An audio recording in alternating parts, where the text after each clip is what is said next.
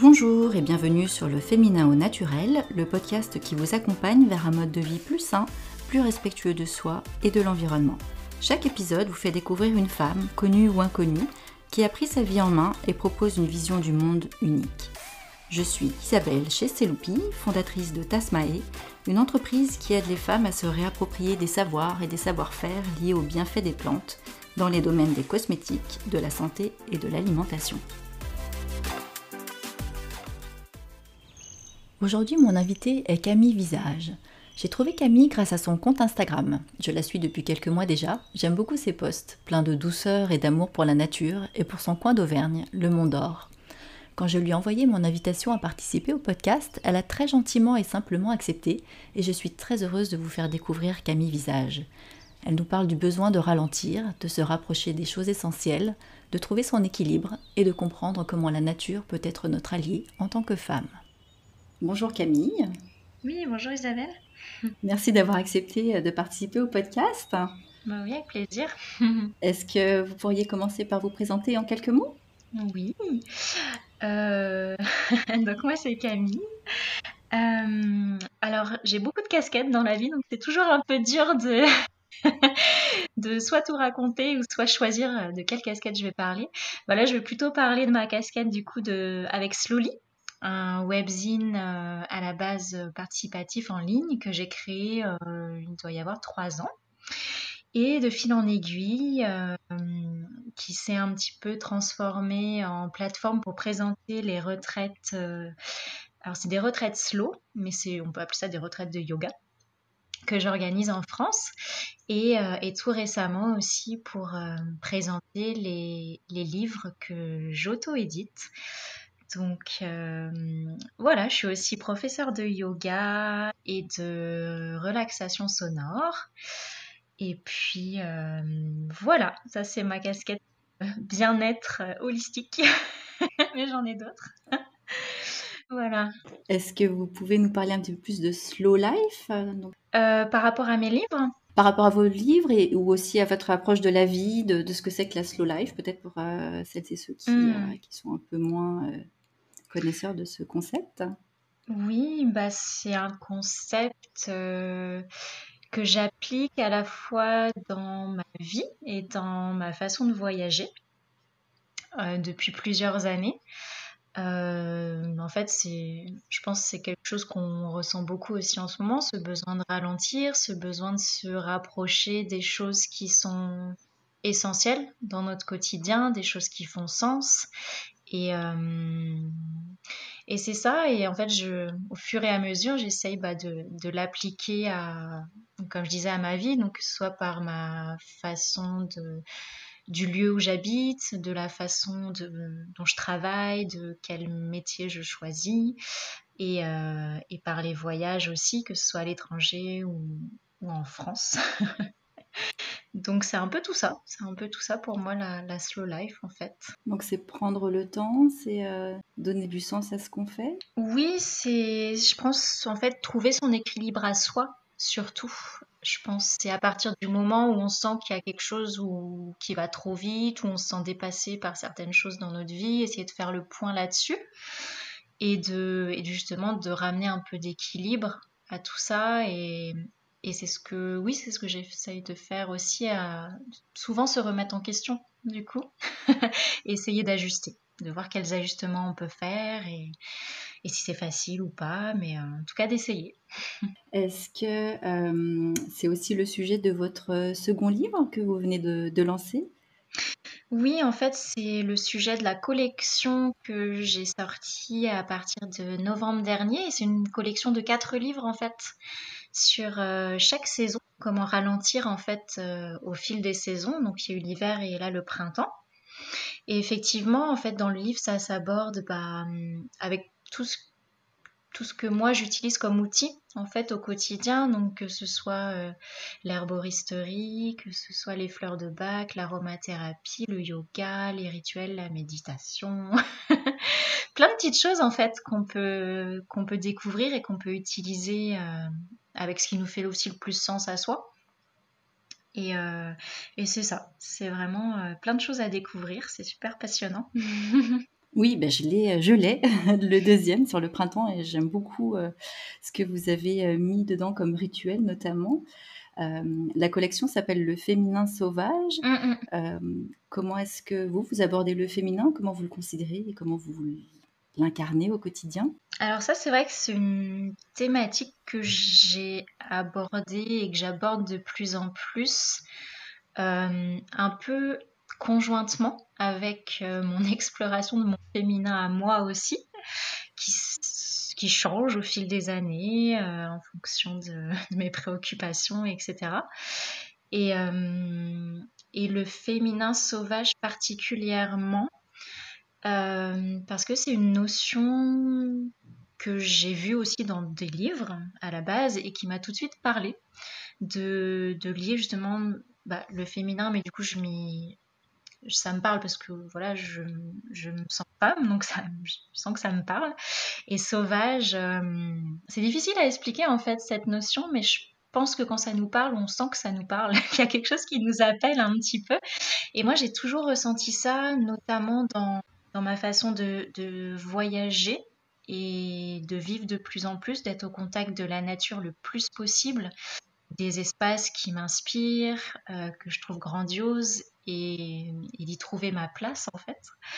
Donc euh, c'est pour ça que maintenant j'habite au Mont d'Or en Auvergne. Euh, mais oui, c'est vrai que la nature a une place en fait et le sauvage ont une place très importante dans mon quotidien et sont une source de ressourcement justement pour moi.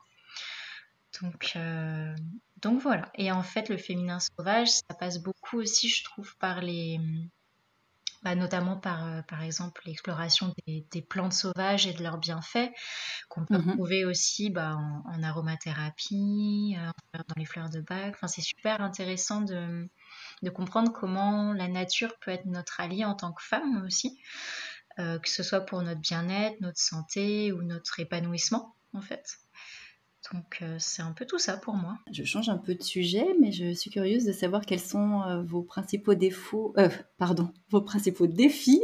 Oui. On va plutôt parler de défis plutôt de défauts. dans la vie de tous les jours.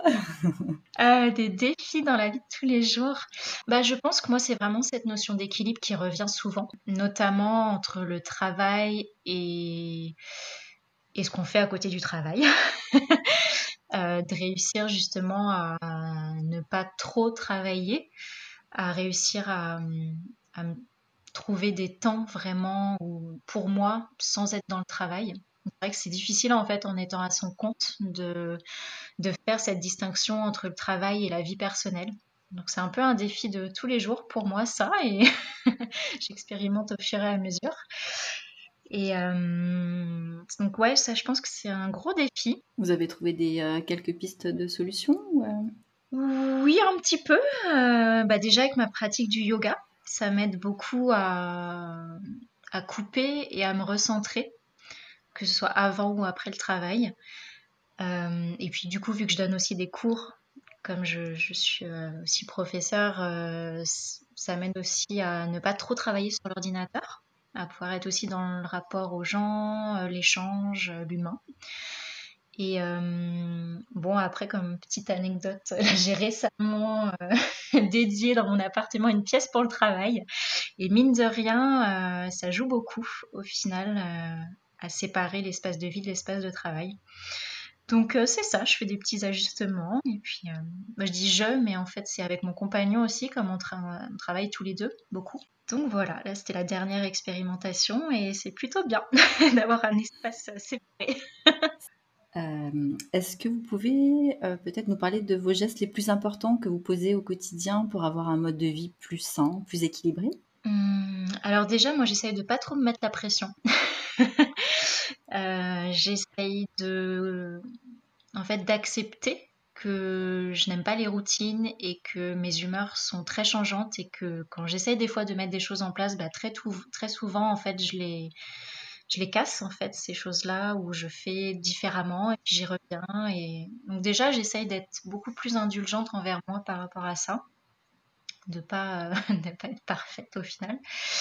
Et euh, après, bah oui, je pense ce yoga que j'essaye de poser le plus possible euh, au quotidien je pense aussi les, temps en nature qui me permettent beaucoup de, bah, de me ressourcer, comme je le disais tout à l'heure. Donc j'en fais vraiment des priorités dans mes semaines. Et puis, euh, et c'est vrai que d'habiter comme ça, euh, dans un petit village entouré de nature, ça aide beaucoup. Ça, a vraiment été une étape euh, super enrichissante pour moi aussi. Donc voilà à quoi je pense là. Donc, quand vous sortez dans la nature, qu'est-ce que vous faites? Comment est-ce que vous vous connectez peut-être euh, bah, Ça dépend des fois. Des fois, euh, j'ai plein d'énergie, donc je vais faire une randonnée super active et grimper à un sommet euh, que je vois depuis ma fenêtre. Ou alors, ça peut être juste aller dans une prairie, même en voiture, et puis j'ai plus que 5 minutes de marche, et juste me poser avec un petit goûter, un petit livre juste faire une sieste. Bon, ça dépend des saisons aussi, quoi. Euh, ou aller voir des animaux, parce que maintenant je sais un peu leur coin, des animaux sauvages qu'il y a dans la région, là. Donc, euh, donc c'est en fonction des envies. C'est ça. Mais varier les paysages, des fois plutôt forêt, des fois plutôt lac. Euh, c'est ça. Écoutez ce qu'on a envie sur l'instant. Ça donne envie surtout en ces moments euh. Ouais. Quels seraient les, conseils que vous pourriez donner aux femmes qui ont envie d'atteindre cet équilibre et puis de, prendre leur vie en main, peut-être d'être un peu plus euh, connectées à elles? Bah, Peut-être d'essayer de se poser et de voir ce dont on aurait envie. Des fois, euh, c'est vrai que de s'ennuyer, en fait, ça nous permet de, de, savoir quels sont un peu nos élans créatifs ou vers quoi on, aimerait aller. Euh, c'est vrai que ça, c'est quelque chose que, je fais des fois et de, ouais, de prendre le temps de s'ennuyer et de voir après de quoi on a vraiment envie. Euh, puis c'est super simple à faire, ça pour le coup. Pas juste besoin de, rien faire. ouais, c'est ça. Et puis, euh, alors c'est vrai que ce que je trouve vraiment très sympa quand on part se balader, c'est que souvent on a... Euh, en fait, c'est comme si le mental s'éclaircissait au fil des pas. Euh, en fait, on laisse un peu les soucis euh, dehors et quand on est en nature, bah, enfin pour moi en tout cas, il y a une sensation de sérénité qui s'installe et il y a plus de facilité à, à savoir en fait ce dont on a besoin dans notre vie et ce qui fait vraiment sens pour soi. Ça m'arrive aussi en séance de yoga beaucoup, c'est pour ça que je prends toujours un petit carnet à côté de moi, parce que j'ai souvent des, choses qui me viennent, que ce soit en méditation ou en séance de yoga.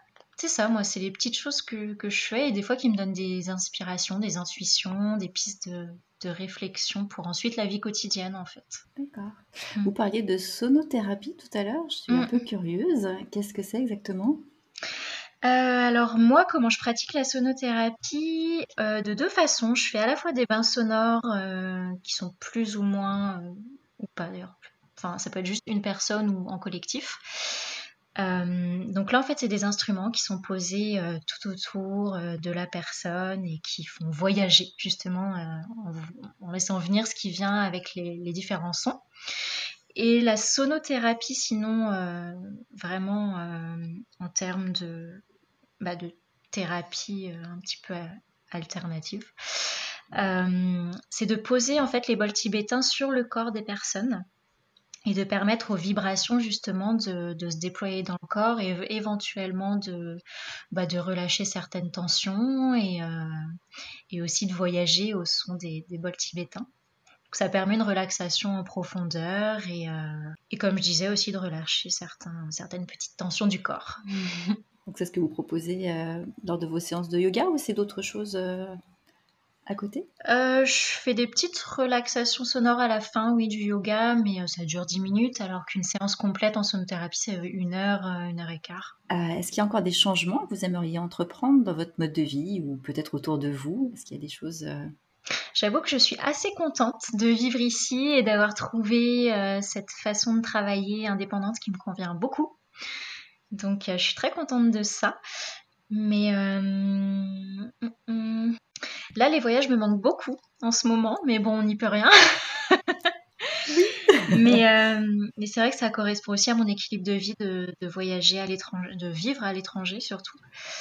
mais sinon, c'est comme je disais un petit peu tout à l'heure aussi, de vraiment trouver l'équilibre entre le fait de ne pas trop travailler et, et de se détacher un, peu plus de oui du travail et de tout ce que ça peut tout ce qui peut graviter autour de, de ça. Mmh. Du stress ou de la pression Ouais, la pression. Là, c'est vrai que comme je, je, travaille avec mon compagnon, mais sinon on est vraiment que tous les deux, donc on fait absolument tout, que ce soit de la création par exemple des livres jusqu'au service client, distribution. Et c'est vrai que je me rends compte que que personnellement, le service client, c'est quelque chose qui me qui m'impacte beaucoup. donc, euh, donc je me dis que plus tard, ce sera peut-être mieux que je, donne ça à quelqu'un qui m'accompagnera au niveau professionnel que de le faire moi-même, par exemple. C'est ça, il faut aussi apprendre à se protéger des fois de certaines émotions dans le travail et je pense que c'est important aussi, ouais. Bah, merci beaucoup pour votre partage Camille, c'était euh, mmh, avec plaisir. Euh, très doux et très euh, intéressant. Mmh. Bah, j'espère. si jamais il y a des questions, en tout cas, pas hésiter à, à m'en poser même par petits messages. Enfin voilà, je suis ravie d'échanger.